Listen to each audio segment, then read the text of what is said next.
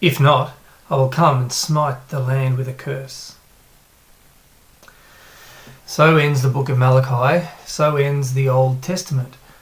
Dark clouds of foreboding and a faithful remnant huddled together in hope.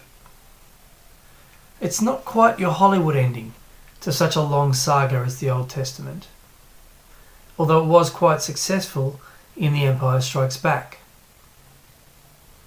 What we often note first about the book of Malachi is its position in the Bible.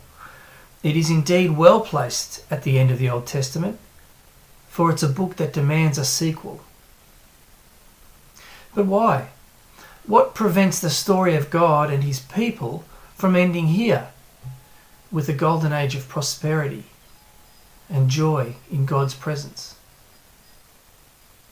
Well, my name is Mark, and I'm an elder at CGCC. And as we launch into our series, I'd like to consider the context of Malachi in light of some of our recent forays into the Old Testament. You see, in Lamentations, we stared into the abyss of despair. We viewed the bleak landscape of a people and a land who had borne the brunt of the wrath of God. This was a dark ending to years of rejecting the God who promised blessing to Abraham, the God of Moses who clearly defined his expectations. And this might indeed be the end of the story. The lamenter's best hope was to cry out, Restore us to yourself, unless you have utterly rejected us and are exceedingly angry with us. But it was not the end of God's loving kindness.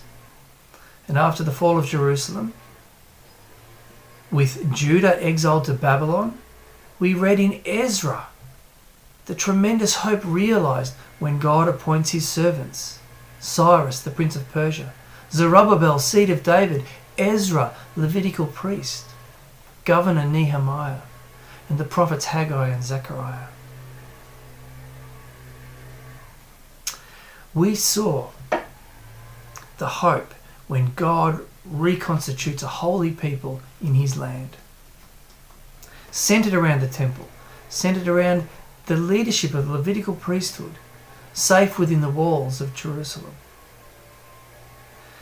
And it's somewhere around here that we find the covenant community of Malachi's day, perhaps a hundred years after the return from Babylon. And so, in light of what we read in Exodus, when God rescued his people from Egypt, he promised a covenant relationship with them, and the people cried out, All that the Lord has commanded we will do. In light of that, we might hope to again find a people eagerly declaring their willingness to obey. We might hope that by now the people of the covenant had learned not to put God to the test, as they did while journeying in the desert.